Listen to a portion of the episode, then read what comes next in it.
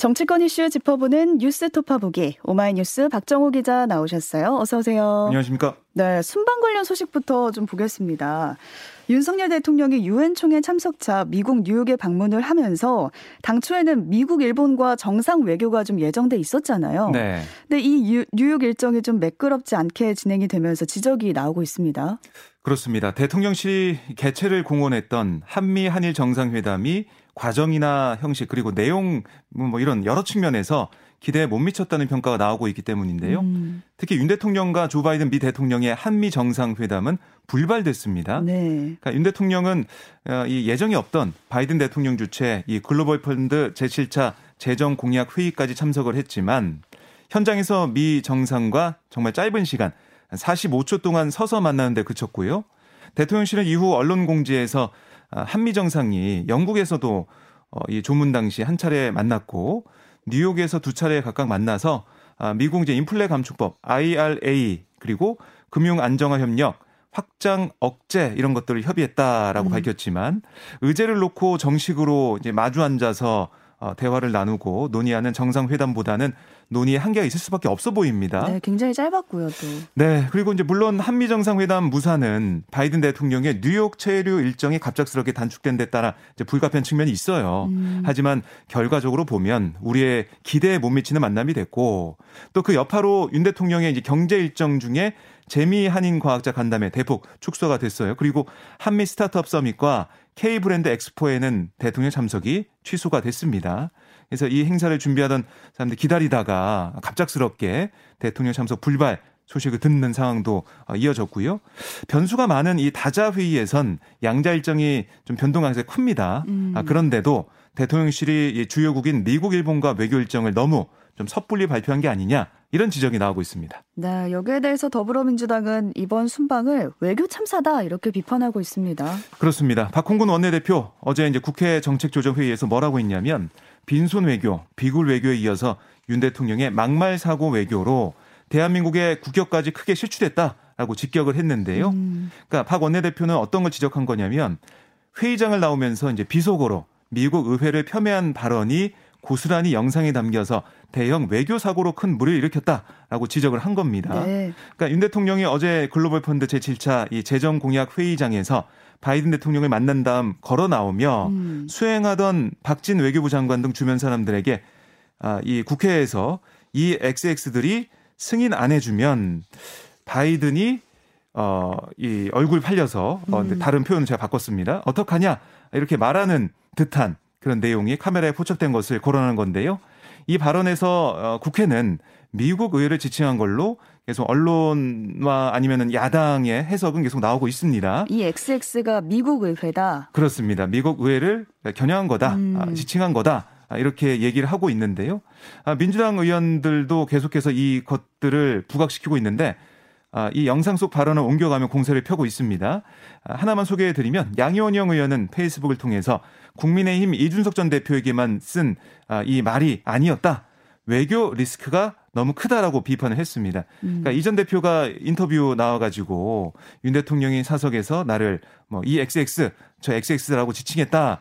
이걸 좀 상기하면서 비판을 한 겁니다. 네, 이 논란이 있으니까 대통령실이 우리 시간으로 오늘 새벽에 해명을 내놨어요. 근데 그 해명도 지금 논란이 일고 있죠.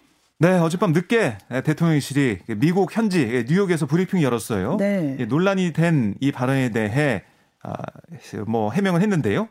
그러니까 이 XX라고 한 거, 그거는 이 미국 국회, 미국 의회가 아니라 야당에 대한 것이었다 이렇게 설명했습니다.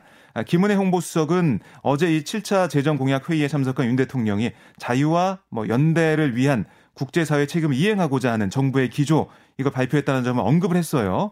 하지만 예산심의권을 장악하고 있는 거대 야당이 이런 기조를 꺾고 국제사회를 향한 최소한의 책임 이행을 거부하면 나라에 면이 서지 않을 수 있다는 우려 이걸 박진 장관에게 전달하는 과정에서 논란의 말이 나왔다. 이런 설명입니다. 네. 그래서 박 장관은 야당을 잘 설득해서 예산을 통과시키겠다라고 답을 했다는 게 김 수석의 설명이었는데요.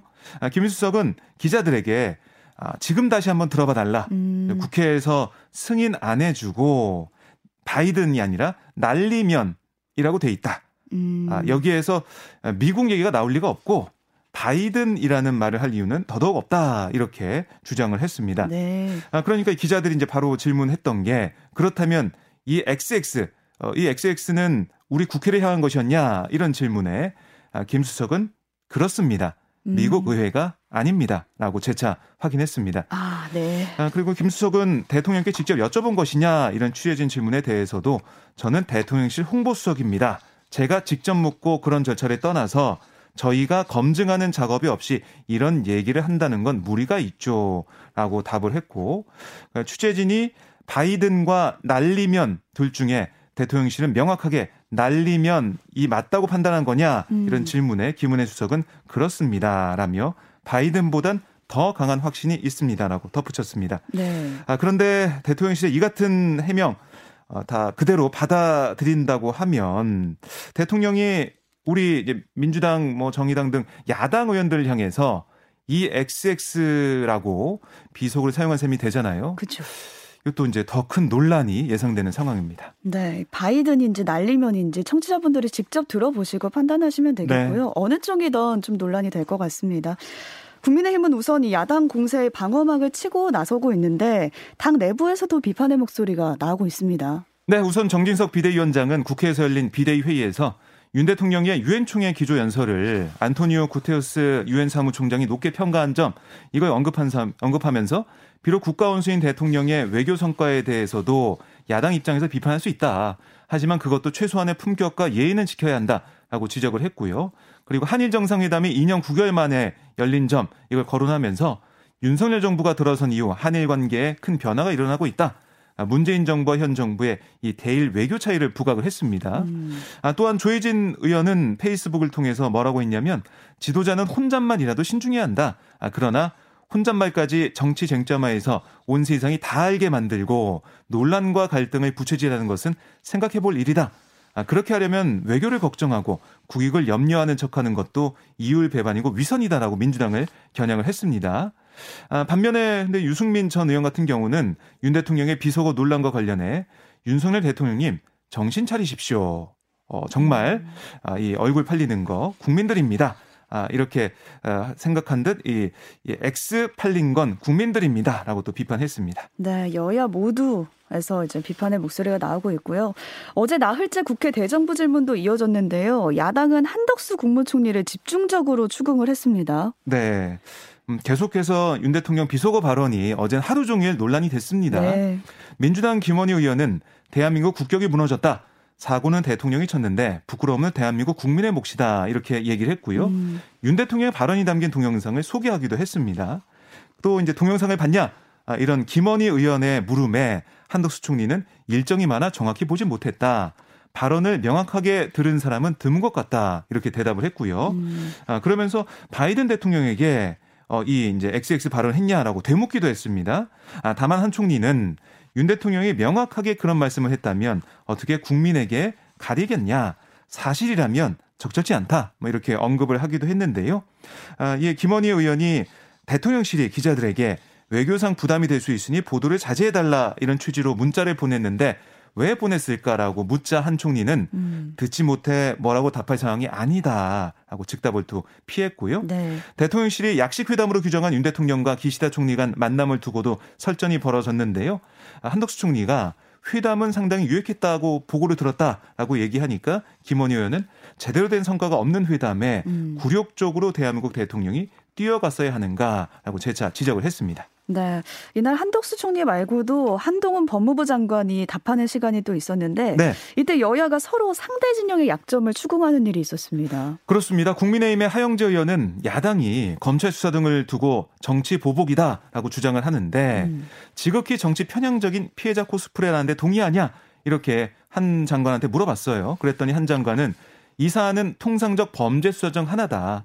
시스템 내에서 정해진 방어권을 행사하면 될 문제다라고 답을 했고 아울러 검경 등 이 사법 시스템이 충분히 공정하고 투명하게 수사할 것으로 생각한다 이렇게 강조를 했습니다. 또 민주당이 자신에 대한 탄핵을 거론한 것에 대해서는 탄핵이란 말이 그렇게 가볍게 반복해서 쓰일 수 있는 말인지 의문이다. 깡패나 마약 그리고 부패 정치인들의 범죄를 수사해서 국민의 범죄로부터 보호하겠다는 게 탄핵 사유가 되는지 국민들께서 판단하실 거다. 이게 또 반발을 했습니다. 네. 반면에 야당은 이 폐지된 대통령실의 민정수석실을 대신해 인사검증 업무를 맡게 된 법무부를 향한 질타를 쏟아냈는데요. 민주당 이병헌 의원은 이 참사에 가까운 윤석열 정부의 인사, 이건 낮은 국정 지지도의 원인이다. 인사검증 책임자로서 어떻게 생각하냐 이렇게 지적을 하니까 한 장관은 국무위원의 한 사람이자 1차 검증을 담당하는 사람으로서 큰 책임을 느낀다. 인사검증단이 출범한 지 몇 달 안 됐기 때문에 안착하는 과정을 많이 도와달라. 이렇게 또 강조했습니다. 네, 여기까지 대정부 관련 소식이었고 다음 소식은 국민의힘 내홍이 다시 가열되고 있다는 건데 이준석 전 대표의 가처분 신청에 대한 법원 심리가 다음 주 수요일로 네. 예정이 되어 있잖아요. 얼마 남았습니다. 이를 앞두고 내부에서 이견이 좀 나오고 있습니다. 네, 그러니까 국민의힘 내부적으로는 좀 잇따른 가처분 신청과 중앙당 윤리위원회 이 전 대표에 대한 추가 징계 여부 등을 놓고 좀 의견이 양극단으로 엇갈리고 있어요. 네. 김병민 비대위원은 어제 한 라디오에서 뭐라고 했냐면 이 전 대표가 추가 징계를 받으면 6차 가처분 신청을 내고 유엔에 제소하겠다 이런 얘기를 했는데 어떻게 생각하냐 이런 질문에 과거 국정농단으로 물의를 일으켰던 최순실 씨 같은 경우 독방에 있으면서 책을 넣어주지 않았다는 이유로 유엔 제소 등을 언급했다. 뭐 이렇게 최 씨의 사례를 언급하면서 이 전 대표를 겨냥한 셈이 됐고요. 반면에 하태경 의원은 어제 CBS 라디오 인터뷰에서 윤리위가 이번에 또 실수하지 않고 경찰의 기소 여부를 본 뒤 징계 심의를 개시하는 게 맞다. 이렇게 언급을 한 다음에요. 윤리위가 이 전 대표의 발언에 대해 징계하겠다는 입장이란 질문에는 양도구육 윤리위가 된다라고 쏘아붙였습니다. 그러니까 유엔에서 윤석열 대통령이 그렇게 절규했던 게 자유인데 표현의 자유를 억압하는 윤리위가 되면 윤 대통령 자유정신을 짓밟는 만행을 윤리위가 벌이는 거다. 우리 당이 표현의 자유를 억압하는 노동당 윤리위도 아니다. 라고 꼬집었어요. 네. 이런 가운데 당 윤리위가 어제 또 입장문을 냈습니다. 이준석 당원은 본인의 정치적 입장과 이해관계에 부합하지 않는다는 이유로 가처분 신청 행위를 한 거다. 당원 당규에 따른 당내 민주적 의사결정 절차와 행위를 배격하는 것으로 비친다. 이렇게 다시 한번 지적을 했거든요. 결국 이 추가 징계를 개시하게 된 사유를 설명한 걸로 풀이가 됐는데요. 이렇게 쭉 놓고 보면 국민의힘의 혼란 쉽게 끝날 것 같지 않아 보입니다. 네, 국민의힘의 내용 소식까지 듣겠습니다. 한 주간 고생 많으셨고요. 네. 다음 주에 다시 뵙겠습니다. 오마이뉴스 박정호 기자와 함께했습니다. 고맙습니다. 고맙습니다.